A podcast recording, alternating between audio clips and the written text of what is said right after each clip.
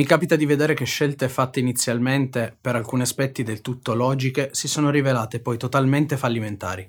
Il concetto autorizzativo definisce tutti quegli aspetti della sicurezza logica all'interno dei sistemi SAP. Ma vediamo cosa conviene fare e come farlo.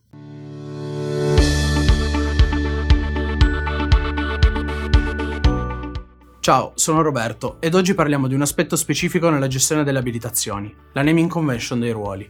Sembra una banalità rispetto al resto, ma dopo molti progetti svolti posso dirti che non è assolutamente così. È fondamentale infatti non tanto all'inizio, ma durante la manutenzione e l'evoluzione della società stessa nel tempo. Ma prima di partire ti ricordo, se ancora non l'hai fatto, di registrarti al nostro canale. Ma che cosa significa naming convention? In generale possiamo dire che questa definizione deve racchiudere come sono definiti i ruoli autorizzativi, la naming delle utenze dei ruoli e degli oggetti tecnici, la gestione delle transazioni custom, come sono organizzate le segregazioni autorizzative. In generale, tutte le linee guida di progetto che dovrebbero essere rispettate ogni qualvolta si mette mano al sistema, durante il day by day o durante gli sviluppi di nuovi progetti fatti internamente o delegati all'esterno. Noi suggeriamo di non utilizzare nomi di ruoli tecnici parlanti. Molte volte ho visto situazioni dove le varie società del gruppo si chiamavano in un certo modo e quindi anche i ruoli avevano come prefisso o suffisso il nome della società, ad esempio Z Società 1, Z Società 2 e così via. Non è così raro che i nomi delle società cambino. Tutti i ruoli erano diventati di colpo fuorvianti non è possibile rinominare i ruoli tecnici. Pur essendo possibile tecnicamente aggiornare la situazione, non l'ho mai visto fare, non, ma ho visto lasciare a sistema una situazione non critica certo, ma sicuramente non coerente. I ruoli nascono spesso per determinate esigenze e poi si modificano nel tempo. Se chiamo un ruolo Z addetto spedizioni e questo nel tempo cambia il contenuto, anche il nome tecnico adottato non sarà più coerente. Facciamo ora un piccolo quiz. Fai questa domanda a tre persone diverse e ascolta come rispondono.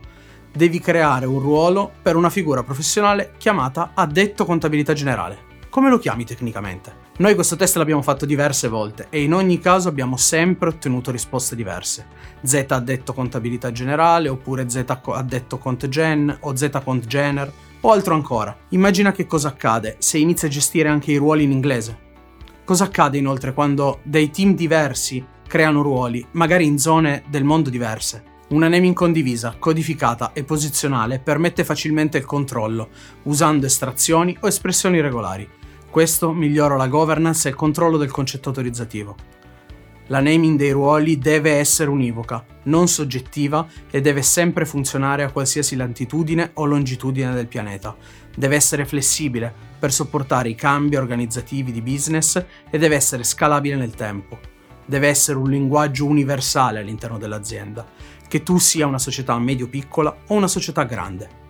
Perché non semplificare e risparmiare e governare meglio quello che stai facendo? La naming tecnica dei ruoli non deve essere parlante. Ultima nota, il numero di ruoli rispetto al numero delle utenze definite è un driver? Può non esserlo. Se hai 100 utenti e 500 ruoli, significa che non hai gestito bene il concetto autorizzativo?